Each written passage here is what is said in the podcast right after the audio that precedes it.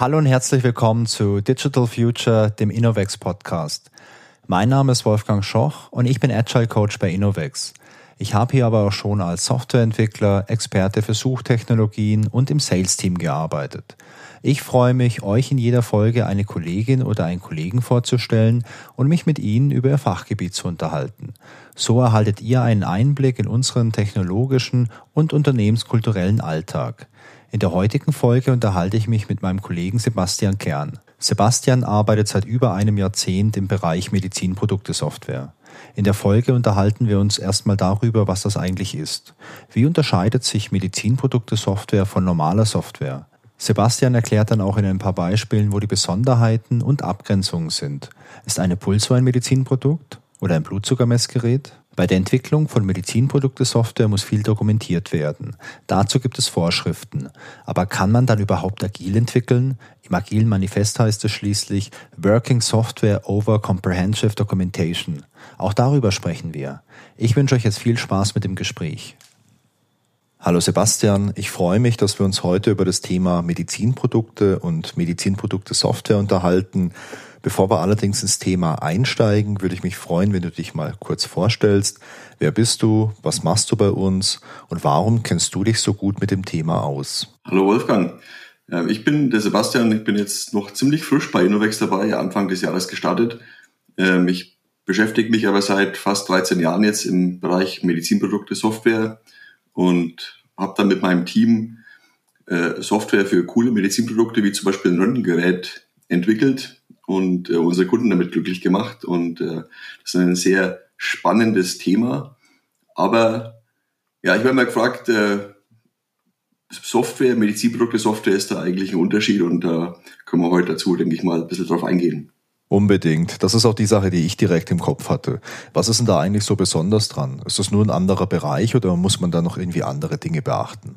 Ein Arbeitskollege hat immer gesagt, äh, dass, dass wir Medizinprodukte Software machen, merkt man eigentlich nur daran, dass wir ein bisschen mehr dokumentieren. Und wir wissen beide, dass jeder Mensch in der Informatik unglaublich gerne dokumentiert. äh, ja, gerade Entwickler, EntwicklerInnen äh, haben, haben da keinen Spaß dran, aber man kann das auch alles toll automatisieren und äh, da ein bisschen Leid und Schmerz wegnehmen. Und dann äh, kriegt man es auch äh, gut, gut gehandelt, denke ich. Ähm, und was natürlich ein absolutes Worst-Case-Szenario ist oder so ein Anti-Pattern, ist den Dokumentationsberg wie so eine Bugwelle vor sich herschieben und dann kurz vor, vor Release dann sagen, ah, jetzt müssen wir noch ein bisschen Dokumentation machen. Und dann verschwinde ich mal so eben ein halbes Jahr in der Dokumentationshölle. Das, wenn man macht, da hat man den letzten Entwickler abgehängt, ja. Ja, absolut. Das ist halt auch so ein Anti-Pattern, solche Dinge so ewig vor sich herzuschieben und sie dann erst am Schluss zu machen. Ich kenne das auch von manchen Projekten, also von früher natürlich, ähm, auch von Tests, dass man halt die Tests jetzt nicht so während der Entwicklung gemacht hat, also beispielsweise so ganz klassisch Test-driven, dass du erst deine Tests schreibst und dann machst du die Implementierung dafür oder die Tests zumindest äh, parallel zur äh, Implementierung entwickelst. Ich kenne es, wie gesagt, so aus, aus ganz, ganz alten Projekten so, dass man die Tests auch so ganz am Schluss erst gemacht hat und dann war das auch nie wirklich gut. Dann war das nie qualitativ gut, sondern das war halt noch so ein Anhängsel, das man irgendwie machen musste und ähm, ja, das war einfach immer eine schlechte Idee eigentlich. Nee, das ist, das ist keine gute Idee. Ich, war, ich erinnere mich auch mal, ich glaube, mein erstes Projekt, das ich tatsächlich gemacht habe, da habe ich auch einen Kunden unterstützt im Thema äh, Software-Test für ein Medizinprodukt. Und die haben das leider genauso gemacht. Und äh, der, ja, das Ende der Story war, dass das, dass das Produkt durch den Test komplett durchgefallen ist. Und die haben dann noch vier Jahre gebraucht, bis das Produkt dann tatsächlich auf den Markt gekommen ist, weil sie noch einige Fehler zu beheben hatten. Und nicht, wie sie eigentlich gedacht haben, naja, wir machen jetzt schnell Test und in einem halben Jahr können wir es verkaufen. Also man sieht, dass da auch wirklich ein bisschen Risiko drin ist. Ne? Ja, auf jeden Fall. Ich habe jetzt gerade aber noch einen anderen Gedanken.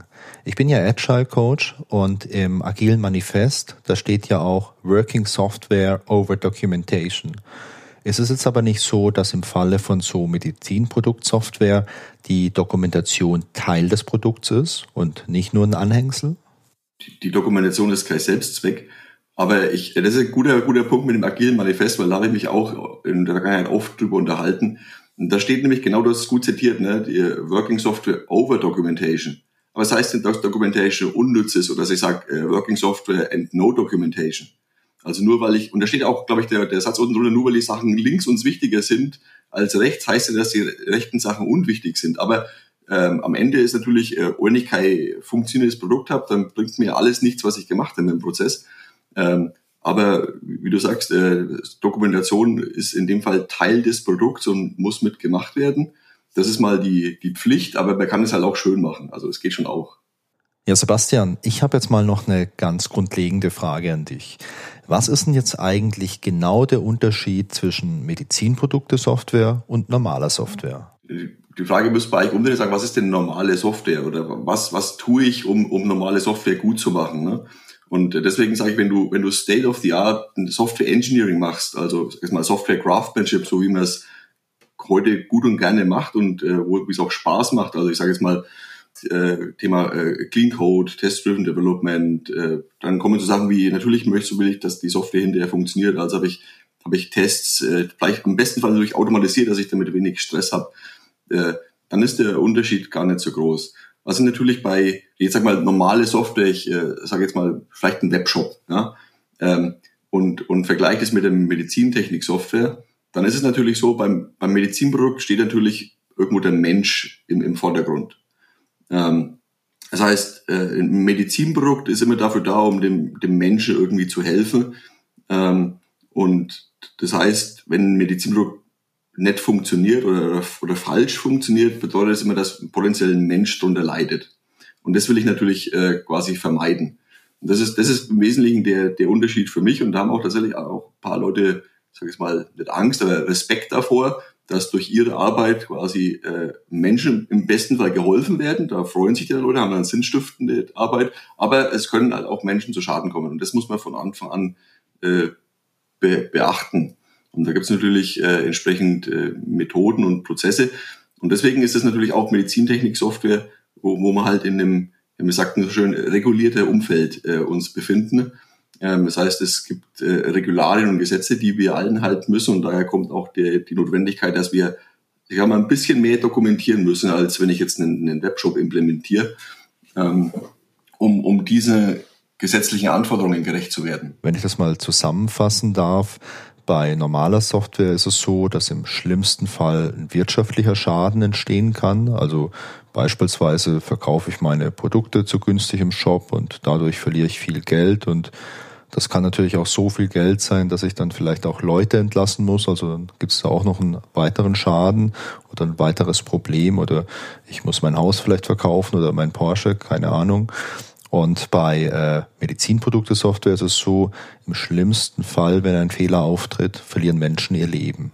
Ja, genau. Also der, der finanzielle oder wirtschaftliche Aspekt äh, tritt da in den Hintergrund. Ne? Natürlich, wenn ich jetzt äh, Medizinprodukte verkaufe im Markt und die äh, starten jetzt massenhafte Leute davon, dann äh, wird auch die, die Firma dann damit zugrunde gehen. Äh, vielleicht ein gutes Beispiel ist kein Softwareprodukt, aber äh, es ging gut durch die Medien, war der, der PEP-Skandal der Brustimplantate-Skandal äh, aus Frankreich, wo die ja Industriesilikon verwendet haben und e-, effektiv die Firma ist, ist, ist weg. Ne? Also da gab es halt einfach Probleme. Da mussten viele Implantate neu gemacht werden äh, und viele Frauen sind da auch äh, erkrankt. Und ähm, ja, die, die Firma ist, das ist dies ja, eingestampft worden, möchte man fast sagen. Ja. Aber in erster Linie ja, Geld ist nur Geld, sage ich mal, ne? aber wenn, wenn, wenn Leute darunter leiden, ist das, ist das blöd. Und das ist vielleicht auch ein Thema, wo ich sage, ähm, kommen wir mal kurz dazu, was ist, was ist eigentlich ein Medizinprodukt? Weil das ist ja, da habe ich ja gesagt, die, die, die eigentliche Frage. Und äh, was ist dann Medizinprodukte Software oder Medical Device Software? Und ähm, wir, wir haben die schöne Situation, in, in Europa gibt es eine, eine, die sogenannte Medizinprodukte-Verordnung und da kann ich nachschauen, was ein Medizinprodukt eigentlich ist. Und äh, da steht ja so ein, so ein halbseitiger Absatz drin, der das sehr genau definiert, was ich unter einem Medizinprodukt verstehen kann. Ich habe den mal zusammengefasst in den Satz und sage, es ist irgendein Ding, es kann auch Software sein, das für den Menschen bestimmt ist und einen bestimmten Zweck, zum Beispiel Diagnose von Krankheiten oder die Behandlung von Verletzungen hat. Das, das ist im Wesentlichen ein Medizinprodukt. Und, und eine Software ist dann eben entweder eine, eine Standalone-Software, wie zum Beispiel eine App, die jetzt einen medizinischen Zweck hat, zum Beispiel jetzt bei der Behandlung von Krankheiten, die eine Dosisempfehlung für, für ein Medikament gibt zum Beispiel. Ähm, oder es könnte halt auch was sein, was auf, ein, auf einem Produkt läuft. Also ich sage jetzt mal, wenn du ein, ein EKG-Gerät hast, äh, jetzt die, die Software, die aus den elektrischen Strömen da äh, die, die Visualisierung macht und dann auch quasi hinten dann den Bericht ausdruckt. Das ist dann aber schon ein ziemlich großes Spektrum, oder? Also auf der einen Seite Software, die auf so einem Röntgengerät läuft, wo man vielleicht irgendwie so Custom Hardware hat etc. Auf der anderen Seite dann Software, die auf meinem Handy läuft und mir vielleicht so eine Medikamentenempfehlung gibt. Das ist schon ein sehr, ein sehr großer Bereich und das ist schon sehr vielseitig. Der, der, der Spektrum ist riesig, wir können die Spanne ja noch weiter machen. Also ich meine, äh, jeder kennt vielleicht noch äh, früher das äh, gute alte Quecksilber-Fieberthermometer. Heutzutage hast du ja mindestens mal ein digitales daheim, wenn nicht so ein Ultraschallthermometer, das du noch an die Schläfe hältst. Ja, da ist logischerweise auch Software drin und natürlich jetzt auch äh, die äh, die neuesten Sachen, äh, Algorithmen, also KI-basierte Algorithmen, die äh, automatische Befundungen zumindest, also nicht, nicht machen, aber zumindest vorschlagen. Und letztes Jahr auf der auf der Medica äh, war ich und habe auch ein paar Startups gehört, die ihre Idee erzählt haben und die versuchen zum Beispiel mit KI-Algorithmen äh, Sepsis zu de detektieren. Weil das, äh, ich glaube, also das ist ein sehr hoher Anteil an, ich habe die Zahlen nicht mehr im Kopf, sehr hoher Anteil an Patienten, die, die im Krankenhaus an der, an der Sepsis dann sterben tatsächlich. Und es liegt an, an so einer Beobachtungslücke, die teilweise nachts passiert. Ähm, und dann ist es dann möglicherweise, wenn es dann früh auffällt, schon zu spät, um entsprechend einzugreifen. Und äh, da gibt es verschiedene Ansätze, um die Sensoren, die man eh hat im Krankenhaus, äh, zum Beispiel in der Intensivstation oder vielleicht sogar, dass man einen zusätzlichen Sensor im Bett einbaut, um dann mit KI-Algorithmen zu detektieren, ob da eine Sepsis sich vielleicht entwickelt, um dann nachts schon agieren zu können, um den Menschen zu retten. Okay, das ist aber richtig abgefahren.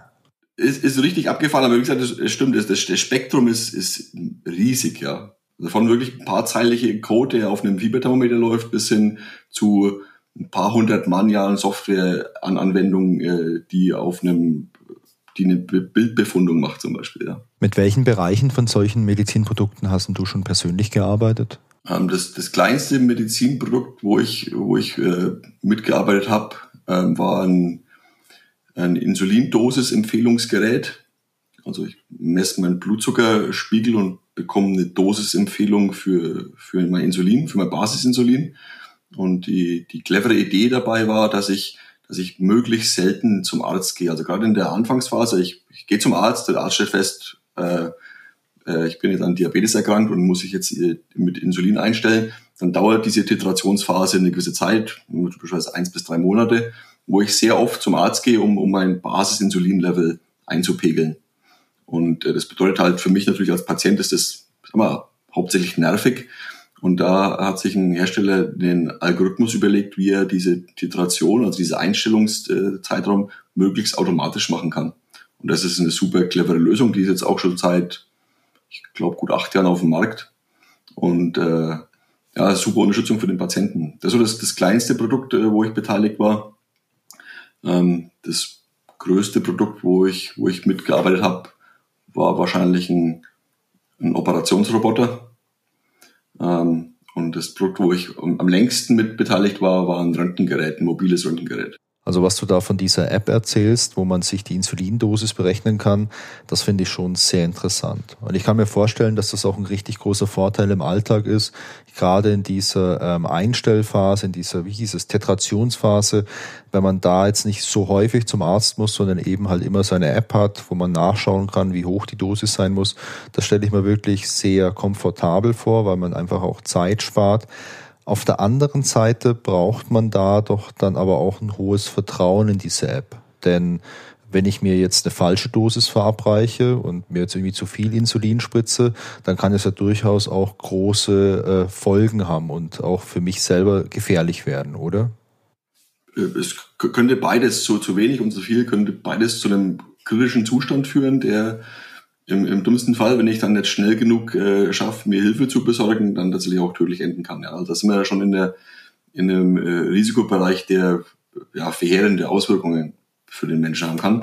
Und da kommen wir genau dazu, dass ich das, das aber weiß oder wenn ich mir nicht mehr überlege, was mein Produkt leisten können soll, äh, dann kann ich mir auch überlegen, welche, welche Risiken damit einhergehen und dann kann ich auch versuchen, die entsprechend ja, äh, zu behandeln während der Entwicklung. Ja. Und ähm, und das ist auch ähm, der, der wesentliche Punkt, dass äh, die Risiken, also die für den, für den Menschen, also den, den Patienten oder auch den, den, den Arzt, also ich, ich sage jetzt mal, wenn, wenn du als, als Arzt oder als äh, medizinisches Fachpersonal ähm, ein Medizinprodukt benutzt, dann möchtest du dir auch in den Finger einklemmen. Das ist jetzt zwar nur lapidar, aber das ist auch ein Schaden, der dir passieren kann. Ja? Ähm, und da willst, willst du damit umgehen.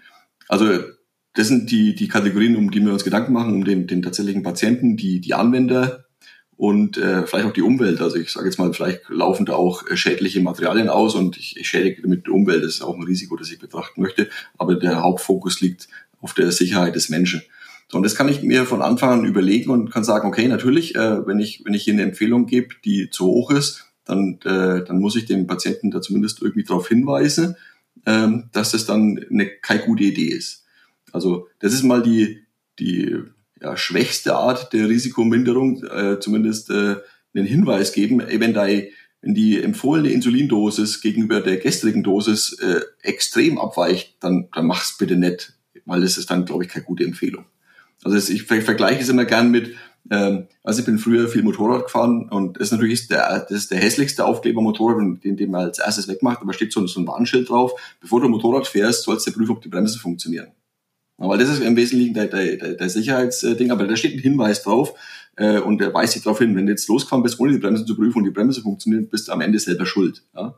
Aber der Hersteller hat alle hat getan und sagt, also bitte zu deiner Pflicht, bevor du losfährst, gehört die Bremsen zu prüfen. Und so wird man hier auch sagen, äh, wenn die Empfehlung krass abweicht, dann äh, mach's nicht und geh zum Arzt. Ja? Ähm, aber im, im besten Fall bekommen wir natürlich ein inhärent sicheres Design. Das ist das, wo wir eigentlich hinwollen. Also dass die die, das Gerät oder die Software die Gefahr gar nicht erst auslösen kann oder zumindest äh, Maßnahmen implementiert sind, die das, die das verhindern. Das wäre eigentlich das, das, wo wir hinwollen. Und jetzt äh, zurück zu dem Insulin-Empfehlungsgerät. Äh, da sind, waren natürlich Regeln.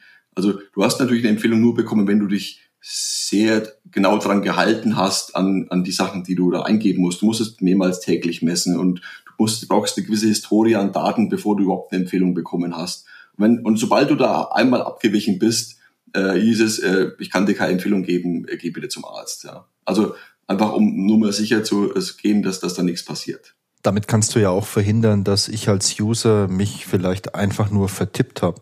Also es kann ja auch sein, dass ich ein Komma falsch gesetzt habe, weil ich jetzt, ich weiß nicht, irgendwie im Stress bin oder unaufmerksam bin oder vielleicht, weil ich nicht so viel Erfahrung mit einem Handy habe. Also vielleicht bei alten Leuten, die jetzt plötzlich mit so einem Gerät hier ihre Blutzuckerdaten erfassen sollen, wo die Erfahrung vielleicht fehlt. Da kann man ja dann auch verhindern, dass durch einen Eingabefehler eine potenziell gefährliche Situation entsteht, weil äh, eine zu große Insulindosis berechnet werden würde, wenn das System jetzt nur ganz stumpf irgendwelche Dinge ausrechnet und keine solche Plausibilitätschecks macht. Äh, ja, absolut. Also äh, Eingabefehler ist natürlich was, wo ich mit, mit umgehen muss, was ich mit rechnen muss. Und äh, ich, also man wird heutzutage halt so eine Software halt so intelligent machen, dass sie da auch äh, Empfehlungen zum Beispiel mit den Vortagesempfehlungen vergleicht. Und wenn da der, der Diff zu groß ist, würde ich sagen, okay, wir sind out of range, da, da passt irgendwas mit den Messwerten nicht, dann kannst du den Messwert wiederholen oder neu eingeben. Ähm, oder was man erkennt, bist du sicher, dass du äh, äh die so, und so viel gemessen hast? Das sieht irgendwie komisch aus, dann wird man quasi hinweisen und dann kannst du es halt neu eingeben. Ähm, das ist auf jeden Fall, ja. Ein was wollte ich noch sagen, das das, das, das Gute vielleicht für alle äh, Softwareentwickler, Softwareentwicklerinnen äh, äh, ist, die, die eigentliche Gefahr geht ja nicht von der Software aus, sondern in, in dem konkreten Beispiel ja von dem, von dem Medikament. Also die Software ist eigentlich nie das, was die, die Gefahr oder die Gefährdung wirklich darstellt, sondern äh, es ist immer die, das Resultat des auch von der zum Beispiel Zahl, die jetzt da abgestellt wird, was dann, was ich damit mache. Und damit ist eigentlich immer ein Mensch dazwischen, der äh, mit ein bisschen äh, Hirn und Verstand da agieren kann und sagen kann, okay, die, die Zahl macht irgendwie keinen Sinn, die Dosis macht keinen Sinn, das mache ich vielleicht lieber nicht. Ja, und das, das ist also, ist, äh, wie gesagt, beim Beispiel Insulindosis, das ist echt ein super Beispiel, weil es, es gibt tatsächlich ähm, äh, DIY-Ansätze, wie ich ein äh, Closed-Loop-Regelsystem machen kann. Also man, man kennt vielleicht diese, diese Badges, die manche Leute auf dem Oberarm geklebt haben, die, ich glaube, die halten irgendwie eine Woche oder so, dann kann ich mein Handy hinhalten und bekomme meinen, meinen Blutzuckerwert abgelesen. Ähm, und es, es gibt natürlich auch automatische Insulinpumpen. Also äh, ich mache meine, meinem Handy, stelle ich da ein, was da äh, verabreicht werden soll. Und da gibt es natürlich äh, clevere Leute, die mit einem Raspberry Pi oder ähnlichem dann quasi ein Closed-Loop-System bauen. Da kann man sich im Internet mal äh, informieren. Da gibt es also auch äh, auf GitHub einige Repos, die, die sowas implementieren, auch eine andere, wie man es umsetzen kann. Ähm, aber das ist natürlich äh, jetzt schon aus meinem Empfinden hart gefährlich, ja, weil wenn, wenn da irgendwas auf der Kette schief geht, äh, ballert dir das Teil halt einfach eine zu hohe Insulindosis rein und du hast möglicherweise echt ein Problem. Und deswegen äh, sind die Medizinproduktehersteller sind, trauen sich so weit noch nicht zu gehen, ja, sondern sie sagen immer, der, der Mensch äh, ist der, der die Insulindosis verabreicht oder der, der die Insulinpumpe per App steuert. Und auch bei der App-Steuerung der Insulinpumpe wird, äh, wenn du da einen so hohen Wert eingibst, wird die dir sagen, da, da passt was nicht, das lasse ich nicht zu. Ne? Ich möchte übrigens darauf hinweisen, dass das natürlich jetzt keine Empfehlung von uns ist, dass ihr euch bei GitHub solche Repos sucht, euch danach in Raspberry Pi in die Hosentasche steckt, um so ein System zu haben. Das Ganze war nur ein rein akademischer Hinweis von Sebastian. Absolut, ja. Zum Anschauen ist es sehr interessant, zum Nachahmen nicht empfohlen, ja. Das finde ich jetzt aber echt wirklich interessant, denn ich hätte gedacht, dass es sowas schon gibt. Also ein System, wo ich mir so ein Blutzucker-Messpatch auf meinen Oberarm draufklebe, der bleibt da für eine Woche oder vielleicht auch für zwei. Und dann habe ich eine Insulinpumpe mit ein bisschen Elektronik und die Pumpe, die äh, spritzt mir dann automatisch die richtige Menge Insulin, also wie so ein Autopilot. Ich muss natürlich regelmäßig dann den Akku laden und wahrscheinlich auch das Insulin regelmäßig auffüllen, aber um den Rest kümmert sich die Elektronik. Und ähm, für mich als User wäre das ja wahrscheinlich auch super spannend, denn ich muss mich dann da gar nicht mehr drum kümmern und ich habe da auch nicht mehr so das Risiko, dass ich vielleicht irgendwas falsch einstelle oder so, weil ja alles automatisch geht. Und du sagst jetzt, solche Closed-Loop-Systeme gibt's noch gar nicht auf dem Markt, richtig? Also mir ist aktuell keins bekannt. Ähm, ich glaube, das, das Thema ist, das sind, äh, ja, jeder, der Software macht, ist sich bewusst, äh, Software ist potenziell nie fehlerfrei. Und, äh, und äh, also ein Hello World kann ich vielleicht fehlerfrei implementieren, das wird auch immer richtig sein, aber sobald die Komplexität ein bisschen zunimmt, äh, habe ich potenziell Fehler drin. Und äh, das, sagen wir, formal zu beweisen, dass eine Software fehlerfrei ist, die komplexe ist, geht halt nicht oder würde ewig dauern. Äh, und deswegen traut sich da äh, keiner ran. Und wie gesagt, Insulin ist halt ein, ja, ein gefährliches äh, Medikament. Und da würde ich auch als äh, jemand, äh, als Risikomanager sagen, das Risiko ist so hoch, dass äh, wenn da einer, einer dran stirbt, dann habe ich ein äh, Riesenproblem. Und dann ist es A, natürlich ein Problem, das äh, ja, ne, im ersten Moment vielleicht eine Versicherung löst, aber dann kann ich auch meinen Laden zumachen. Also das, deswegen traut sich da keiner hin. Das ist ein guter Punkt. Es ist halt nicht einfach, die Korrektheit von Software zu verifizieren. Es gibt ja so Ansätze wie in der Programmiersprache ADA, da ist das möglich, wenn man noch ein bisschen Zusatzaufwand treibt, da kann man die Korrektheit verifizieren. Aber bei so einem System wie jetzt so einer vollautomatischen Insulinpumpe hast du ja nicht nur die Software, sondern halt auch noch irgendwie Sensoren und halt sonstige Hardware, wo vielleicht ja auch noch ein Fehler drin stecken kann. Und dann ist das Risiko vielleicht, auch wenn man es sehr stark minimieren kann, immer noch zu hoch, wenn am Ende halt ein Menschenleben dranhängt. Und in dem Fall finde ich auch den Ansatz ganz gut, dass man hier den Man in the Middle hat, der halt dann nochmal diese ganzen Werte durchschaut und dann auch nochmal manuell bestätigt, also den User am Ende, der dann auf der App nochmal irgendwas bestätigt. Der, der, der, der, der Benefit-Gewinn, also der, der Qualitätsgewinn für den Patienten oder für den Nutzer ist halt mega gering im Verhältnis zum Aufwand. Weil, weil du hast, du hast die, du kannst den, den Blutzuckerwert messen über dein Armbadge, Du kannst da Insulinpumpe steuern. Das Einzige, was drin steht, ist, dass du einmal noch die, die, die Einheit eingibst und dass es nicht selbstständig funktioniert. Das heißt, der, der, der Komfortgewinn ist vielleicht äh, ein Gewinn von 30 Sekunden Interaktion mit deinem Handy. Und, und, das, und dafür ist niemand bereit, äh, so viel Geld auszugeben natürlich. Ne? Wie ist das denn mit der Software, die nur von Fachpersonal verwendet wird? Also beispielsweise im Krankenhaus zum Einsatz kommt und da von der Ärztin oder dem Krankenpfleger bedient wird, im Rahmen von irgendwelchen Behandlungen oder auch Operationen. Gibt es da andere Anforderungen im Vergleich jetzt zum End-User? Denn ich als End-User, ich brauche ja eine Software, die richtig idiotensicher ist, wo ich auf gar keinen Fall irgendwas falsch einstellen kann oder wo zumindest das Risiko sehr gering ist, dass ich einen Benutzerfehler mache.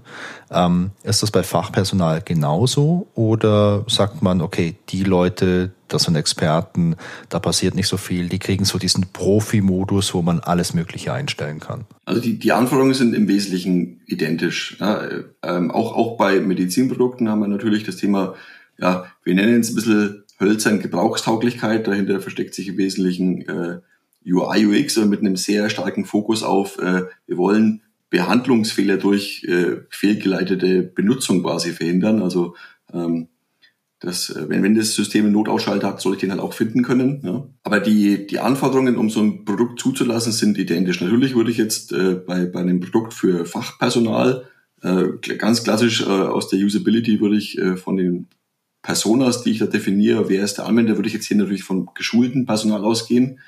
Ähm, und man würde natürlich auch, wenn ich, also als Hersteller von einem Medizinprodukt, äh, definiere ich ja auch, für wen mein Produkt geeignet ist. Und er hat auch in der Vergangenheit ein Produkt, wo wir mitgearbeitet haben, da hat der Hersteller ganz klassisch drauf gelegt, wir haben, wir haben eine ähm, ja, Touch-Benutzeroberfläche und äh, leider war das Produkt für zum Beispiel sehbehinderte Menschen äh, einfach dann halt nicht geeignet. Da stand aber explizit der Ausschuss drin, äh, unsere, wenn du sehbehindert bist, dann kannst du das Produkt nicht benutzen. Aber wir haben jetzt da kein, kein weiteres äh, Interface geplant oder der Hersteller hat es im ersten Versionsschritt zumindest nicht vorgesehen, dass es gedacht ist. Das heißt, das muss man einschränken. Das heißt, wenn ich natürlich ein Produkt habe, ich sage jetzt mal gerade Homecare-Bereich, ja, für, für ältere Menschen, die, die daheim leben, wenn ich jetzt an meine Oma denke, äh, die sich auch an der Stelle nicht mehr so gut sieht wie früher einfach, dann muss ich das einfach beachten. Und äh, wenn ich jetzt äh, ein Produkt habe, das rein von äh, Fachpersonal benutzt wird, dann kann ich natürlich auch äh, gehe ich davon aus, dass es geschultes Fachpersonal ist. Das heißt, dass die prinzipiell mal äh, wissen, was die tun, kann ich anders machen. Aber die, die Regularien, die ich einhalten muss, äh, an, an Dokumentation, an die Zulassung, sind sonst identisch. Wenn wir generell über Medizinprodukte sprechen, da frage ich mich, ob ich vielleicht auch ein Medizinprodukt habe. Denn ich habe hier in meinem Handgelenk eine Apple Watch und die kann meinen Puls messen und die hat auch eine Funktion, um so ein EKG anzufertigen. Und ich kenne mich nicht so super gut aus mit Medizin, also ich kann jetzt nicht einschätzen, ob das ein richtiges EKG ist, aber wenn ich es mir anschaue, dann wirkt es auf mich als Laie schon ja wie ein EKG. Und da würde ich jetzt gerne mal von dir wissen, ist das ein richtiges EKG? Vielleicht weißt du das ja. Und ist so eine Apple Watch oder eine andere Pulsuhr, die solche Daten aufzeichnet, ein Medizinprodukt? Ja und nein, sage ich jetzt mal. Ähm, die muss ja ganz, ganz klar sagen, die, die Apple Watch ab der, ab der Series 5 funktioniert es mit dem EKG. Ähm, die Apple Watch selber ist kein Medizinprodukt. Ja, die Apple Watch äh, versteht sich als äh, Zubehör zu einem Medizinprodukt und äh, die, die EKG-App ist ein Medizinprodukt und die EKG-App, die auf der Apple Watch läuft, ist auch von, von Apple in der EU und auch in, in den USA und auch in noch anderen Märkten als wirkliches Medizinprodukt zugelassen. Und das steht auch, also jeder kann sich das anschauen. Ich glaube, niemand, niemand liest Bedienungsanleitungen, aber man kann sich das Benutzerhandbuch der EKG-App mal runterladen. Da steht auch genau drin, für was die gedacht ist. Also der, der Hersteller definiert die ja, sogenannte Zweckbestimmung oder für was mein Produkt geeignet ist. Ähm, und da steht äh, bei der Apple Watch oder bei der EKG-App eben drin, dass die dafür geeignet ist, dass ich damit halt EKGs aufzeichnen kann und dass ich da auch einen PDF-Report, den bekomme ich dann aus dem iPhone raus und den auch mein Arzt zeigen kann. Und das ist der Punkt. Also der, ich kann das dem Arzt zeigen und der Arzt kann dann sagen, oh, da könnte was sein. Also er, er stellt eine Diagnose oder er versucht den Anfang einer Diagnose zu stellen und versucht dann zu beweisen, indem er natürlich dann bei sich in der Arztpraxis ein besseres EKG anschließt. Weil die, die Apple Watch ist natürlich jetzt in der Stelle jetzt ein einkanaliges EKG äh, schon mal beim Arzt oder beim in der, im Krankenhaus ein EKG gemacht und dann kommen dann mehr äh, so Elektroden an den Körper, dann macht man mehrkanaliges EKG, das ist deutlich aussagekräftiger, aber als Erstindikation ist es, ist es ganz gut.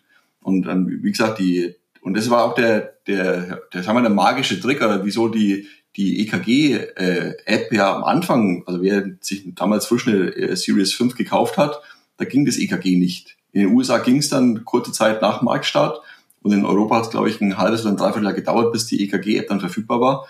Und das würde ja gar nicht gehen, wenn die, wenn die Watch ein Medizinprodukt ist. Also du kannst die Sachen ja erst äh, in den Markt bringen oder verkaufen, wenn es zugelassen ist. Und das war eigentlich ein cleverer Schachzug, äh, die, die Regularien aber zulassen, dass du sagst, okay, das, das eigentliche, ja, die Sensorik ist eigentlich nur ein Zubehör. Und ich habe aber eine, eine App als Medizinprodukt, die die Daten der Sensorik benutzt und da, da Sachen berechnet, und die sagen, sind dann quasi ein Medizinprodukt, ja, weil ich dann eine Aussage treffe und die auch für die Diagnose verwendet werden kann. Vielleicht, vielleicht äh, ich muss, müsste fast nochmal nachschauen, weil es äh, die, die Uhr kann ja inzwischen mehr, die kann ja, hast du ja schon gesagt, auch Puls messen und äh, in der aktuellen Version auch äh, den Blutsauerstoffgehalt. Ähm, Und das ist jetzt die Frage, für was ist das geeignet? Also der Puls ist ja ganz klassisches Fitness-Ding und äh, der, also für wenn ich Sport mache, will ich meinen Puls vielleicht kontrollieren. Und dann ist es eben kein Medizinprodukt. Ich mache damit keine Diagnose. Es ist für mich als Endanwender cool, dass ich vielleicht sage, oh, wenn ich jetzt äh, joggen und der Puls ist hoch, dann soll ich vielleicht langsam machen. Ähm, oder ich möchte vielleicht in einem speziellen äh, Pulsbereich joggen als Anhaltspunkt. Dann ist es aber keine medizinische Diagnose, die ich stelle. Medizinische Diagnose stellt eh nur der Arzt. Und dann ist es im Bereich Fitness. Ja, ähm, und jetzt kennen wir aber diese Pulsoxiometer, die waren ja auch im Bereich der Corona-Pandemie, hat irgendwie die Bundesregierung tausende von diesen Pulsoxiometern angeschafft, um festzustellen, wenn du an Corona erkrankt bist, ob der, der Blutsauerstoffgehalt sinkt, ob du eventuell beatmet werden musst, ob da weitere Maßnahmen ergriffen werden müssen. Und, und so ein Pulsoxiometer ist ja ein Medizinprodukt. Ja, während, äh, und jetzt müsste ich fast nachschauen, ich habe tatsächlich äh, mich bei der neuesten Apple Watch noch gar nicht äh, geschaut, ob der der Blutsauerstoffgehalt auch eher in den Bereich Fitness äh, fällt bei Apple oder ob das jetzt tatsächlich auch ein Medizinprodukt ist. Weil das ist, das ist das Thema, ob mein Gerät ein Medizinprodukt ist, äh, liegt im Wesentlichen daran, was der, was der Hersteller dazu sagt. Äh, und um das Ganze noch äh, beispielhafter zu machen, ich, ich erzähle mir das Beispiel von, äh, von so einem Holzspatel, äh, der, der beim Arzt benutzt wird, um eine Mund-Rachenraumkontrolle zu machen und äh, oder den der Arzt benutzt, um irgendwelche äh, Salben oder irgendwas auf, auf eine Wunde aufzutragen. Und dann ist ganz klar, das ist ein Medizinprodukt. Der Hersteller sagt, das ist dafür da, um in, beim Patienten in den Mund-Rachenraum zu schauen und festzustellen, ob er vielleicht eine Mandelentzündung hat. Ähm, und damit ist es ein Medizinprodukt. Aber so ein Holzspatel unterscheidet sich im Wesentlichen nicht von einem Eisstiel. Oder vielleicht ein bisschen, bisschen größer, aber effektiv ist es halt so ein Holzteil. Ja. Aber der, der Hersteller von Eisstielen sagt aber ganz sicher nicht, dass es ein Medizinprodukt ist aber effektiv ist es genau dasselbe Produkt. Das heißt, der eine Hersteller macht Eisstiele und sagt halt, meins ist dafür gedacht, um in Eis gesteckt zu werden oder vielleicht zum Basteln daheim. Und der andere Hersteller sagt, ne, bei meins äh, ist dafür gedacht, dass äh, beim, beim, am Menschen eine Diagnose durchgeführt wird, indem ich da in den Mundrachenraum schaue. Und dann kommen wir zur Definition. Es geht, als Medizinprodukt ist ein Ding, das für den Menschen bestimmt ist, mit einem medizinischen Zweck, nämlich zum Beispiel Diagnose oder Behandlung von Krankheiten oder Verletzungen. Das heißt, wenn Apple sagt, Ihr Pulsoxiometer hat jetzt nur einen Fitnesszweck, dann ist es kein Medizinprodukt. Das heißt, als Hersteller kann ich entscheiden, ob mein Produkt ein Medizinprodukt ist oder ob es ein Lifestyle-Produkt ist. Ja, das, das kann ich tun, aber wir befinden uns da teilweise auf so einer Messerschneide.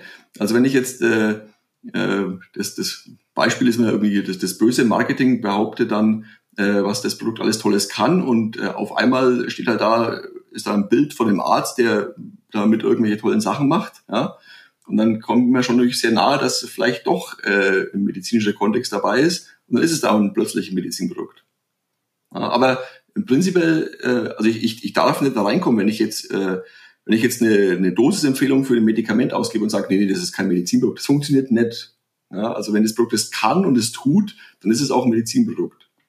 Ja, aber, aber die, die, die Zweckbestimmung ist immer, sollen damit irgendwelche Diagnosen, Behandlungen gemacht werden. Also wenn ich sage, das Ding kann eine Diagnose machen, das Ding kann eine Behandlung machen, dann ist es das auch. Dann kann ich davon nichts nichts nicht abkehren. Aber wenn ich sage, die, der, der Pulsoxiometer ist nur dafür da, dass du daheim beim, beim Trainieren schaust, ob, ob das alles prima ist, ja, ist das gut. Wenn es dafür da ist, um, um nachts beim Schlafen vielleicht geweckt zu werden, weil du an der, an der Schlafapnoe leidest und der Blutsauerstoffspiegel sinkt, dann würde ich sagen, kommen wir langsam in den Bereich, wo es dann vielleicht auch ein Medizinprodukt wird. Das bedeutet für mich als Hersteller dann aber, dass ich schon relativ frei entscheiden kann, ob mein Produkt als Medizinprodukt vermarktet wird oder als Lifestyle-Produkt. Also wenn wir beim Beispiel mit so einer Pulsuhr bleiben, ähm, wenn mir diese Uhr während meines Trainings meinen Puls anzeigt und ich damit mein Training steuern kann, dann ist es ein Lifestyle-Produkt. Ich kann es genauso vermarkten. Und ein weiteres Beispiel, das mir noch einfällt, das ist diese Blutzuckermessung, über die wir schon gesprochen haben. Seit, weiß nicht, zwei, drei, vier Jahren wird so eine Blutzuckermessung auch ähm, im Sportbereich verwendet, zum Ausdauersport, auch mit diesen Patches, die man sich so auf den Oberarm draufklebt. Da kann man dann während der Belastung halt schauen, wie ist der Blutzuckerspiegel und sich dann ganz gezielt Nahrung zuführen. In dem Kontext würde ich sagen, ja, ist auch ein Lifestyle-Produkt, das ich als Sportler nutzen kann, um mein Training und auch mich selbst im Wettkampf optimal zu steuern. Da bleibt für mich am Ende aber eine Frage. Was habe ich als Hersteller davon, wenn ich mein Produkt als Medizinprodukt vermarkte? Ja, hauptsächlich Arbeit, deswegen würde ich es tatsächlich gerade empfehlen, das zu machen. Also du solltest dir schon, schon äh, ziemlich genau klar sein darüber, ob du, ob du ein Medizinprodukt haben möchtest oder nicht.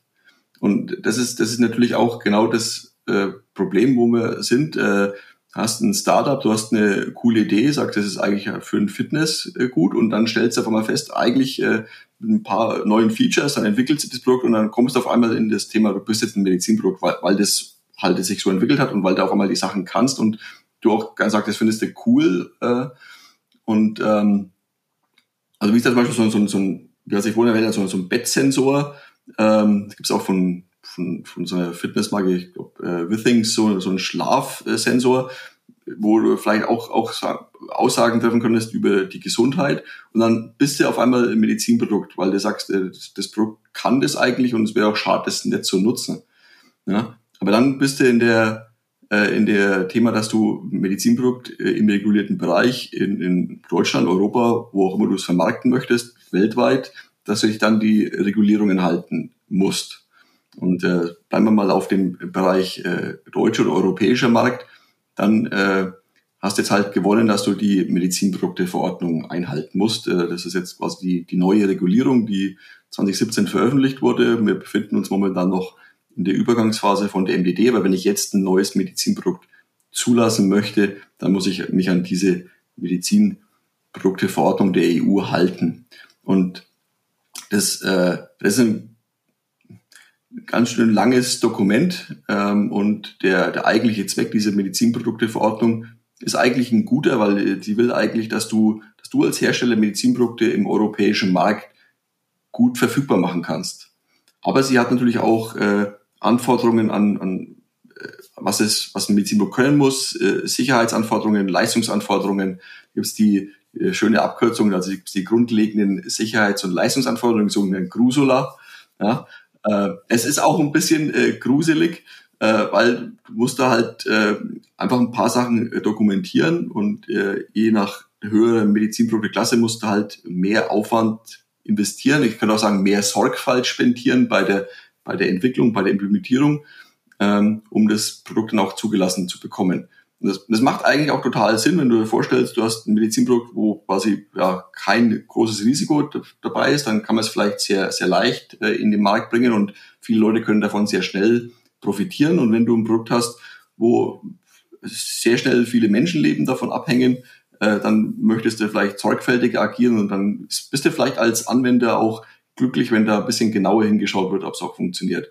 Und äh, ich, ich sagte auch immer als Beispiel, ja, wenn du jetzt sagst, okay, du, du hast eine, eine, ein krankes Kind äh, zu Hause und äh, es gibt dann ein total tolles, neues, cooles Medizinprodukt und der Arzt sagt dir, das ist jetzt das erste äh, weltweit am Markt, aber das hilft deinem Kind bestimmt.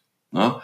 Und jetzt sage ich, äh, fühlst du dich bestimmt besser, wenn, wenn der sagt, also da haben jetzt dann ganz viele Leute hingeschaut und auch darauf geachtet, dass das äh, sicher entwickelt wird und dass es auch so funktioniert, wie es funktionieren soll, als wenn ihr sagt, ja, das ist halt ein Prototyp und den haben wir jetzt halt mal in der Garage zusammengesteckt und wird schon gut gehen. Ja, sage ich jetzt mal böse gesprochen. Ähm, dann würde ich sagen, macht es auf jeden Fall mehr Sinn, da einfach ein bisschen mehr Sorgfalt walten zu lassen und, und Sorgfalt nachweisen. Wie machst du das, indem du halt äh, zum Beispiel jetzt Architektur, Designstellung halt auch dokumentierst, dass die halt nachweisbar ist? Wenn man ein Produkt entwickelt, wo potenziell eine Gefahr für Leib und Leben besteht, wenn es irgendwie einen Fehler an dem Produkt gibt, dann macht es ja absolut Sinn, hier auch eine besondere Sorgfalt walten zu lassen. Also beispielsweise besonders umfangreich zu testen, alles gut zu dokumentieren, sich an spezielle Prozesse zu halten bei der Entwicklung. Denn das alles kann ja dazu beitragen und das alles trägt ja auch dazu bei, dass ein eventuelles Risiko minimiert wird. Und auch wenn man natürlich nie ein Risiko von Null erreicht, ist es, glaube ich, sehr, sehr, sehr gerechtfertigt, gerade in so einem Bereich alles dafür zu tun, damit dieses Risiko so klein wie möglich wird. Völlig korrekt, hundertprozentige Sicherheit äh, gibt's nicht. Aber jetzt mal, manche Sachen sind auch äh, inhärent unsicher. Ich sage jetzt mal Beispiel das Röntgengerät. Röntgenstrahlung wissen wir alle inzwischen, ähm, dass das äh, ja, für den Menschen nicht unbedingt gut ist auf Dauer. Ähm, ganz lustig, hier, hier in Erlangen gibt es das, äh, gibt's das Siemens Med Museum und äh, die haben da so eine kleine Röntgenröhre, die gab es wohl von dem Nürnberger Spielzeughersteller äh, als, als Kinderspielzeug für das heimische Kinderzimmer. Jeder sollte eine Röntgenröhre daheim haben. Äh, das ist, wissen wir ja heutzutage, dass das keine so gute Idee ist, wird man heute nicht mehr machen. Ähm, aber jetzt, wenn ich mir vorstelle, okay, ich, ich gehe jetzt halt, ich mache jetzt zum, gehe zum Arzt, ich habe mein Bein gebrochen und der macht natürlich ein Röntgenbild. Ähm, ist natürlich äh, viel, viel besser, ein Röntgenbild zu machen und zu wissen, wo der Bruch ist und wie man den behandeln kann, als, als es nicht zu machen. Also das der, der, der Nutzen-Risiko-Abwägung würde ich sagen, okay, wir machen jetzt bitte ein Röntgenbild. Ähm, und aber da geht es ja auch dahin, wenn ihr jetzt sagt, okay, wir machen vielleicht nicht überall ein Röntgenbild, sondern vielleicht nehmen wir dann das, das aufwendigere MRT lieber, weil das äh, zwar viel länger dauert, das Bild zu machen, aber dafür hat es keine schädigende Strahlung. Und dann muss ich immer abwägen, was für wie welche Behandlung sinnvoll ist. Und da sind wir natürlich äh, heutzutage ganz, ganz gut ausgestattet, was wir auch so in der Bildgebung und Diagnostik so, so möglich ist. Ja. Da sprichst du ja noch was anderes ganz Interessantes an, denn es gibt ja auch immer wieder Fortschritt. Ganz am Anfang, da gab es nichts. Dann gab es das Röntgengerät und heute gibt's ja auch noch irgendwie MRT und weitere Verfahren, mit denen ich beispielsweise jetzt irgendwas im Inneren des Körpers untersuchen kann. Und wenn ich jetzt zum Arzt gehe, was zum Glück nicht so oft vorkommt, und jetzt irgendwelche Beschwerden habe, dann kann der Arzt ja auch entscheiden, ob er jetzt lieber ein Röntgenbild anfertigt, was vielleicht günstiger ist, weil der Arzt ein eigenes Röntgengerät in der Praxis hat, oder ob er mich irgendwie an die Kollegen überweist, die dann halt ein MRT irgendwie von mir machen, was dann halt teurer ist. Aber mein Arzt kann ja dann auch schauen, okay, ich wurde jetzt vielleicht in der Vergangenheit, in den letzten Monaten schon häufig geröntgt und auch dann auf Basis von dieser Tatsache entscheiden, dass jetzt ein MRT für mich besser ist, weil vielleicht einfach die Strahlendosis, die ich in der Vergangenheit bekommen habe, schon ziemlich hoch war. Ja, du, wirst, du wirst auch typischerweise vor dem Röntgenbild, zum Beispiel wenn ein Oberkörper-Röntgenbild gemacht werden soll, wirst du immer gefragt, wann war denn das der letzte her? Ähm, um einfach sagen, okay, das war jetzt, ist das vielleicht zu oft, dann machen wir jetzt keins. Aber das ist natürlich schon äh, interessantes Thema. MRT ist auch mega interessant, weil äh, Röntgen ist eine sehr, also Röntgen an sich ist eine sehr einfache äh, Technik. Ja? Also du hast effektiv einen, einen Fotofilm und Röntgenstrahlung durch und siehst ein Bild. Ja? Ähm, beim, bei dem äh, CT-Scanner ist das äh, komplexer, aber die, die Grundidee ist immer noch die, die gleiche. Ja? Ähm, da ist äh, ein MRT ist natürlich, war überhaupt erst möglich mit äh, komplexen äh, Rechnerstrukturen, ja, weil ich, äh, also was, was da an Rechenpower drinsteckt und äh, komplexer Elektrotechnik äh, in, in so einem Gerät ist äh, wirklich beeindruckend. Also das ist, äh, ich sage also der, der große heiße Scheiß, wenn man sich so ein Gerät mal von innen anschaut. Also das, das ist mega beeindruckend, finde ich. Ich finde auch die Bilder mega beeindruckend, die man mit so einem MRT machen kann. Ich hatte mal einen Unfall, das ist sicher schon zehn Jahre her. Da bin ich mit dem Fahrrad gestürzt und ich hatte dann Schmerzen im Ellbogen, bin ins Krankenhaus gegangen, das war am Wochenende. Und äh, da hat man ein Röntgenbild gemacht und auf dem Röntgenbild, da sah man gar nichts. Und ich erinnere mich auch noch, der Arzt, der mich damals behandelt hat, der meinte zu mir, ja, also wir haben jetzt Bilder gemacht, äh, auf denen ist alles in Ordnung. Ich meinte damals, ja, okay, äh, aber ich kann meinen Arm nicht mehr bewegen, weil so der Bewegungsspielraum, den ich an meinem Ellbogen hatte, das waren halt nur so ein, zwei Zentimeter, ist dann geschient worden. Ich bin nach Hause und ich bin dann am Tag drauf zum Orthopäden und habe eine Überweisung für ein MRT-Bild bekommen. Das war halt ein Notfall und dann ging das auch wirklich sehr, sehr schnell. Und nach dieser ähm, nach dem Termin beim MRT habe ich halt die Bilder mitbekommen auf CD. Und ich habe die damals dann bei mir zu Hause in den Computer eingelegt, die CD. Ja, damals hatte man noch standardmäßig ein CD-Laufwerk. Und man konnte sich vom Hersteller von diesem, äh, ja, von dieser MRT-Maschine, da konnte man sich halt so eine Software runterladen, so ein Viewer, damit man halt das, äh, diese Bilder anschauen kann. Und ich habe mir das angeschaut und man hat dann gesehen bei mir im Radiusköpfchen, das ist quasi im Ellbogen drin, da war ein Riss und dann ist da halt wahrscheinlich Flüssigkeit reingelaufen. Das hat sich so ein bisschen dann ausgebreitet, die Flüssigkeit. Das hat alles blockiert bei mir äh, im Ellbogengelenk. Und ich habe es natürlich nicht direkt gesehen, sondern ich habe da zwei Stunden lang rumgesucht. Aber ich fand das mega beeindruckend, so ein 3D-Bild zu sehen, wo man reinzoomen kann, wo man dann ganz genau sieht, okay, hier ist in der Struktur irgendwas beschädigt, hier ist ein Riss drin. Und das ist eine total faszinierende Sache.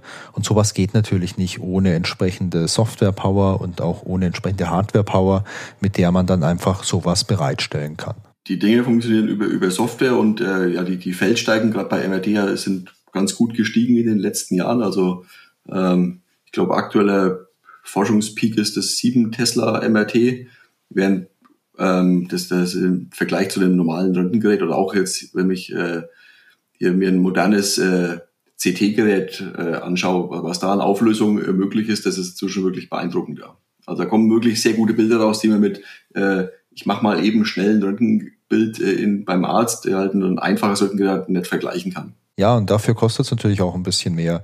Ich glaube, das ist auch der Grund, warum nicht jede Ärztin und jeder Arzt in der Praxis ein MRT stehen hat, sondern wenn, dann halt nur ein Röntgengerät.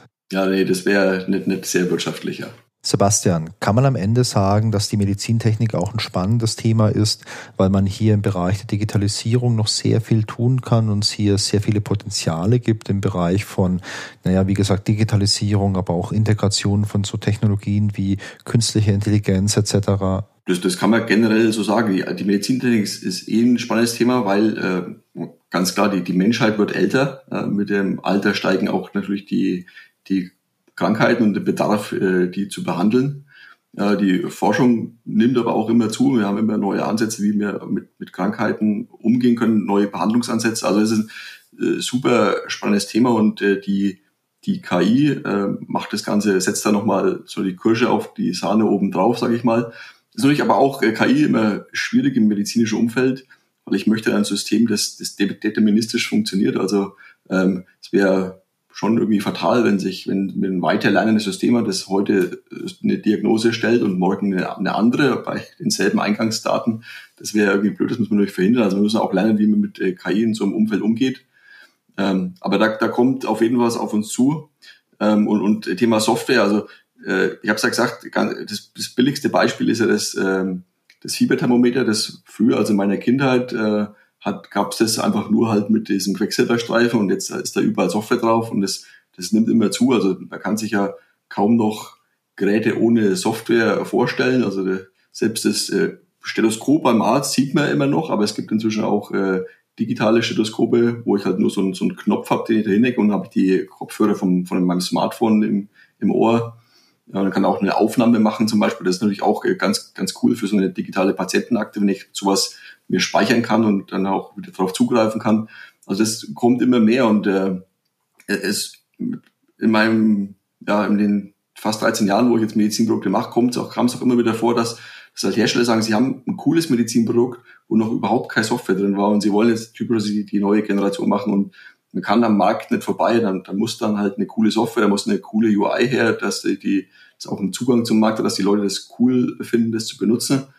Ähm, das ist schon auch ein Faktor. Ja. Die Sachen müssen auch irgendwie stylisch sein. Das ist der Anspruch, der manchmal durch äh, auch gerade durch, durch Apple oder durch das iPhone gekommen ist. Äh, wenn die Sachen nicht irgendwie cool sind, äh, dann, dann habe ich auch keinen Bock, das zu benutzen. Ne? Verstehe ich super gut. Vielleicht kann man ja auch ein bisschen unterscheiden zwischen solchen Produkten wie jetzt diesem Fieberthermometer, das man in der Regel nur sehr, sehr selten einsetzt, und solchen Medizinprodukten wie jetzt so einer Insulinpumpe und diesem ganzen Ökosystem, was man dazu hat, also einer Handy-App beispielsweise noch. Sowas nutze ich jeden Tag und durch die Erkrankung ist sowas ja dann auch Teil von meinem Leben und von meinem Alltag. Und ich glaube, dass es dann eine sehr große Rolle spielt, ob die UI und die UX da wirklich gut sind. Denn wenn das Ganze schön aussieht und auch clever in meinen Alltag integriert ist, dann macht es plötzlich entweder Spaß, das zu nutzen, oder ich merke gar nicht, dass ich es nutze. Denn ich glaube, jeder kennt ja solche Software, wo man so ganz umständlich durch irgendwelche Menüs durchklicken muss und wo man nie Bock hat, die zu nutzen. Und ähm, wenn ich jetzt sowas aber tagtäglich brauche, dann ist das halt was, wo mich auch tagtäglich ärgert. Und da glaube ich, dass es ein enorm großer Vorteil ist, wenn man Produkte hat, die gut designt sind, die gut durchdacht sind und sich dann halt auch so einfach in den Alltag integrieren und auch ein Teil vom Alltag werden. Absolut, man kann jetzt das, das Beispiel dazu noch ein bisschen weiterdenken, wenn man jetzt als Patient drauf steht. Ne? Ich, ich habe meine Daten von meinen meine Blutzuckerwerte in meiner App drin, ich habe meine Daten, welche Insulineinheiten ich gespritzt habe. Und, und vielleicht hat mein, mein Arzt Zugang auf das System und kann mir dann quasi dann äh, regelmäßig sagen, hey, alles okay, brauchst den Monat nicht zum Checkup vorbeikommen. Oder äh, ich sehe da eine, eine, einen Trend, der sich entwickelt, vielleicht solltest du mal früher vorbeikommen als erst in einem halben Jahr, wie wir es ursprünglich geplant haben. Oder vielleicht kann der Arzt auch eine, eine Behandlungsempfehlung, ich sage es mal typischweise, äh, ich sag mal, Reha nach einer OP. Also vielleicht äh, kriegst du halt Übungen mit, wenn jetzt eine Knie-OP und dann äh, kriegst du dann von deinem ja, Therapeuten dann äh, Behandlungsempfehlungen, wie du die Reha optimal weiter begleiten kannst und musst dafür eben nicht in die, in die Praxis reingehen, sondern bekommst es einfach direkt aufs Handy. Äh, das ist natürlich komplex und wir haben dann hier äh, der, die Datenschützer äh, freuen sich schon auf solche Szenarien. Natürlich muss man das alles beachten. Dafür müssen wir schauen, dass die, die Sachen, dass da keine personenbezogenen Daten, gerade Gesundheitsdaten sind ja sehr sensibel, irgendwo verloren gehen, irgendwo geleakt werden. Aber für den für den Nutzer am Ende ist es natürlich super komfortabel. Ja, absolut. Also ich verstehe auch nicht, warum der Datenschutz ganz oft als so Innovationsbremse angeführt wird. Das hört man ja immer wieder mal, dass der Datenschutz in Europa und auch hier in Deutschland immer ein großes Problem ist, Innovation verhindert und man kommt dann immer gern mit Beispielen aus China oder aus den USA, was da alles möglich ist, weil man da eben nicht so strenge äh, Vorschriften hat. Und ich sehe das gar nicht so. Ich finde, der Datenschutz ist was Tolles und ich finde gerade auch der Schutz von personenbezogenen Daten, auch Daten aus dem Medizinbereich, ich finde ihn sehr, sehr wichtig und ich bin sehr froh, dass wir hier sehr strenge Vorgaben haben. Und ich glaube, es ist halt einfach wichtig, dass man von Anfang an Datenschutz mit dem Team hat und auch gemeinsam bei der Konzeption und bei der Implementierung von so einer Lösung halt auch jemanden dabei hat, der sich damit auskennt und man dann halt nicht am Schluss vor dem Problem steht, dass man eine schöne Lösung entwickelt hat und dann kommt nochmal das Team vom Datenschutz vorbei und schaut sich's an und sagt, ja Leute, äh, das ist einfach kompletter Murks, ihr habt hier elementar die Prinzipien des Datenschutzes ignoriert und so kann man es nicht verwenden. Wäre natürlich super schade. Ich glaube, sowas kommt in der Praxis vor. Und irgendwie schließt es ja auch ein bisschen an das Thema an, über das wir vorhin schon gesprochen haben, dass man manchmal Sachen so lange vor sich herschiebt und es dann immer schwerer wird, die noch irgendwie äh, vernünftig umzusetzen, also sowas wie Dokumentation oder auch ähm, Testing. Äh, äh passiert, äh, vor allem als sich ja durch die, die Regularien auch immer mal ändern, ja, das ist das, das nächste Problem. Aber ähm, ich sollte die Sachen, also das, deswegen tatsächlich lustigerweise steht in dem äh, in den Prozessen, wenn ich wenn ich mich umschaue, was, was von Medizintechnik gefordert wird, steht drin, mach dir am Anfang klar, welche, welche Regulierungen und Gesetze für dich äh, zutreffen. Und wenn du halt Daten verarbeitest, dann sollst du sagen, okay, was, was gilt denn für, für Datenschutz für mich? Äh, und zwar in allen Märkten, wo, wo man unterwegs ist. Dann muss ich vielleicht mich mit äh, HIPAA in den USA auseinandersetzen und in Europa mit der Datenschutzgrundverordnung. Und dafür brauchst du in deinem Team halt auch jemanden, der sich richtig mit dem Thema Datenschutz auskennt. Softwareentwicklung ist halt einfach was Komplexes und ich glaube, heute braucht man interdisziplinäre Teams, um halt auch so einer komplexen Herausforderung irgendwie begegnen zu können. Das ist nicht mehr so wie vielleicht vor 20, 30 Jahren, als zwei, drei Leute sich hingesetzt haben und halt irgendwas entwickelt haben und das war okay und man hat das einfach so verwenden können. Heute sind wir weiter und heute ist ja nicht nur die Welt an sich komplexer geworden und vielleicht die Problemdomäne, sondern halt natürlich auch solche Dinge wie Regularien, Datenschutz etc. Das musste ja erstmal definiert werden in der ganzen, ja, in der ganzen Zeit. Und äh, das haben wir heute und ich glaube, man muss heute halt auch entsprechend diesen ganzen Herausforderungen begegnen. Ja, ich würde sagen, typischerweise, äh, jetzt mal MRT vielleicht ausgenommen, aber ist die, die Hardware inzwischen deutlich im, im Hintertreffen bezüglich der Komplexität und die Software hat da deutlich die äh, Vorherrschaft eingenommen, was Komplexität betrifft und auch äh, Vielfältigkeit, ähm, verschiedene Varianten, äh, das äh, ja, ist ein Riesenthema auf jeden Fall. Sebastian, gibt's zum Schluss hin noch was Interessantes, über was wir heute noch sprechen sollten? Das ganze Thema Medizinprodukte, Medizinprodukte, Software, das ist natürlich richtig, richtig groß und ich bin sicher, dass wir da auch noch ein paar interessante Themen finden, über die wir uns in der Zukunft unterhalten können. Aber für den heutigen Überblick über das Thema haben wir da noch was Interessantes vergessen, über das wir jetzt noch ganz dringend sprechen sollten. Ähm, vielleicht ein Thema, das, das so ein bisschen nur am Rande erwähnt wurde, Thema Agilität, äh, weil natürlich ähm, möchte ich Software agil entwickeln. Wir müssen mit der, mit der Zeit gehen, wir müssen mit dem Markt mitgehen. Äh, Anforderungen entwickeln sich über die Zeit und äh, ich, ich will da einen, einen ich sage jetzt mal, einen, einen schönen Prozess äh, haben, einen schönen, also Entwicklungsprozess, äh, der auch agil funktioniert. Und äh, das will ich nur bekräftigen. Also am, am Anfang war man natürlich bei der Medizintechnik da sehr skeptisch gegenüber der Agilität, äh, vielleicht zu Recht. Und wenn ich mir gängige äh, Normen oder Standards anschaue, und mich da durchlese, dann, dann erinnert das immer an, an so einen V-Modell-Zyklus, der da abgebildet wird. Äh, und ich bin der Meinung, der, der V-Modell-Zyklus ist prinzipiell nicht schlecht. Äh, die, die, die einzelnen Aktivitäten und was da an, äh, ja, an Output erzeugt wird, ist auch sinnvoll. Also es macht total Sinn, sich über Architektur Gedanken zu machen. Und es macht auch Sinn, sich zu machen, Gedanken zu machen, wie will ich das testen und wie verifiziere ich hinterher, dass meine Software auch funktioniert. Äh, aber das widerspricht sich überhaupt nicht mit Agilität.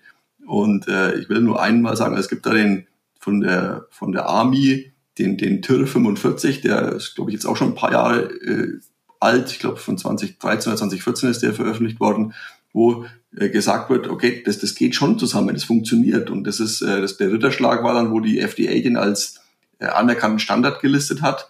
Und dann war alle, alle ja, Hemmungen gegen Agilität in Medizintechnik, äh, Software waren eigentlich weg und jeder gesagt, okay, wenn, wenn selbst die FDA sagt, dass das okay ist, dann scheint das zu funktionieren und äh, die Agilität führt da als kein, kein Schattendasein mehr, sondern man kann Software agil und für Medizintechnik äh, entwickeln und dann bekomme ich das auch mit äh, diesen ganzen Hürden, also ich, der, der Dokumentationsberg, wenn ich das einfach, das ist halt Teil des agilen Zyklus dabei, das, das, die Dokumentation wächst einfach parallel mit äh, und dann ist es auch ein handelbares System, das niemanden dauerhaft nervt, sondern einfach immer mitschwimmt. Richtig, ja. Eine Sache finde ich aber wichtig. Wenn wir uns mal Scrum anschauen, und ich glaube, bei den ganzen agilen Vorgehensweisen ist Scrum sicherlich mit Abstand das häufigste, was wir hier bei Innovex verwenden, dann war Scrum von Anfang an darauf ausgelegt, Software zu entwickeln. Und wenn man sich heute die alten Versionen vom Scrum Guide anschaut, dann wird darin auch immer über Software gesprochen. Aber das hat sich geändert. Wenn du dir heute einen Scrum Guide anschaust, dann wird da von einem Produkt gesprochen. Und jetzt ist die spannende Frage, was ist denn ein Produkt? Wir reden hier über diese Medizinprodukte, die Medizinprodukte Software und ein Teil des Produkts ist sicherlich Software, die man dann entwickelt. Ein Teil des Produkts ist in dem Kontext doch aber auch die Dokumentation. Und nur beides zusammen kann ja in dem Kontext der Medizinprodukte dann auch ein Produkt formen. Denn es gibt diese Vorgaben, es gibt diese Richtlinien, die sagen, du brauchst eben entsprechende Dokumentation, die vielleicht über das hinausgeht, was man bei der traditionellen Software vielleicht braucht. Und wenn man das so betrachtet, ist es ja auch kein Widerspruch zum agilen Manifest. Ich meine, hey, das agile Manifest, wie alt ist das jetzt? 20 Jahre? Und die ganzen Ideen, die da drin stehen, die finde ich nach wie vor gut, so als Leitidee, als Inspiration. Aber ich glaube, man muss aufpassen, da hatten wir vorhin auch schon mal ganz kurz drüber gesprochen, wenn im agilen Manifest jetzt drin steht, Working Software over Documentation, dann passt das halt nicht mehr in, das, äh, in den Begriff eines Produkts, wie wir es heute sehen. Denn wir entwickeln halt nicht nur Software, sondern, naja, eben mehr. Und da zählt halt die Software und die Dokumentation rein soll ich sagen, aber im, im, im Manifest steht ja auch drin, äh, Interactions äh, over Processes. Ich sag mal, Scrum ist ja selber auch ein Prozess, zwar ein sehr leichtgewichtig, aber es ist ein Prozess. Deswegen, auch da ist es ja so, ähm, nur weil die Sachen links uns wichtiger sind, heißt ja dass wir die Sachen rechts nicht brauchen, sondern nur im richtigen Verhältnis und mit der richtigen Gewichtung. Da muss man einfach ein bisschen Gespür haben und schauen, was man da braucht. Jedes Projekt ist aber auch individuell und ich finde es da gut, wenn man nicht zu dogmatisch rangeht. Persönlich sehe ich Scrum eher als Schablone an, die man nutzen kann, um für ein Projekt eine individuelle Implementierung vom Scrum-Prozess zu finden. Und das finde ich auf der einen Seite immer wieder interessant. Es ist eine Herausforderung und es ist auch spannend dann zu sehen, wie man mit den Gegebenheiten im Projekt hier die ideale Lösung finden kann. Und wenn am Ende von so einem Projekt ein gutes Produkt rauskommt und ein Team hatte Spaß dabei, dieses Produkt zu entwickeln, ich glaube, dann hat man schon einiges richtig gemacht. Absolut. Spaß bei der Arbeit ist absolut wichtig, ja. Sebastian, vielen Dank für das Gespräch.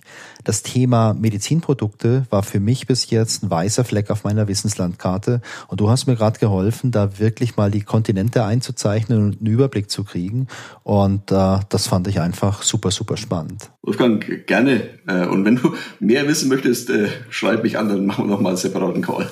Auf jeden Fall. Ich habe noch einige Fragen und ich glaube, da können wir nicht nur einen Call machen, sondern auch noch mal eine zweite Podcast-Folge. Sebastian, ich wünsche dir einen schönen Tag, mach's gut und tschüss. Danke, wünsche ich dir auch. Ciao.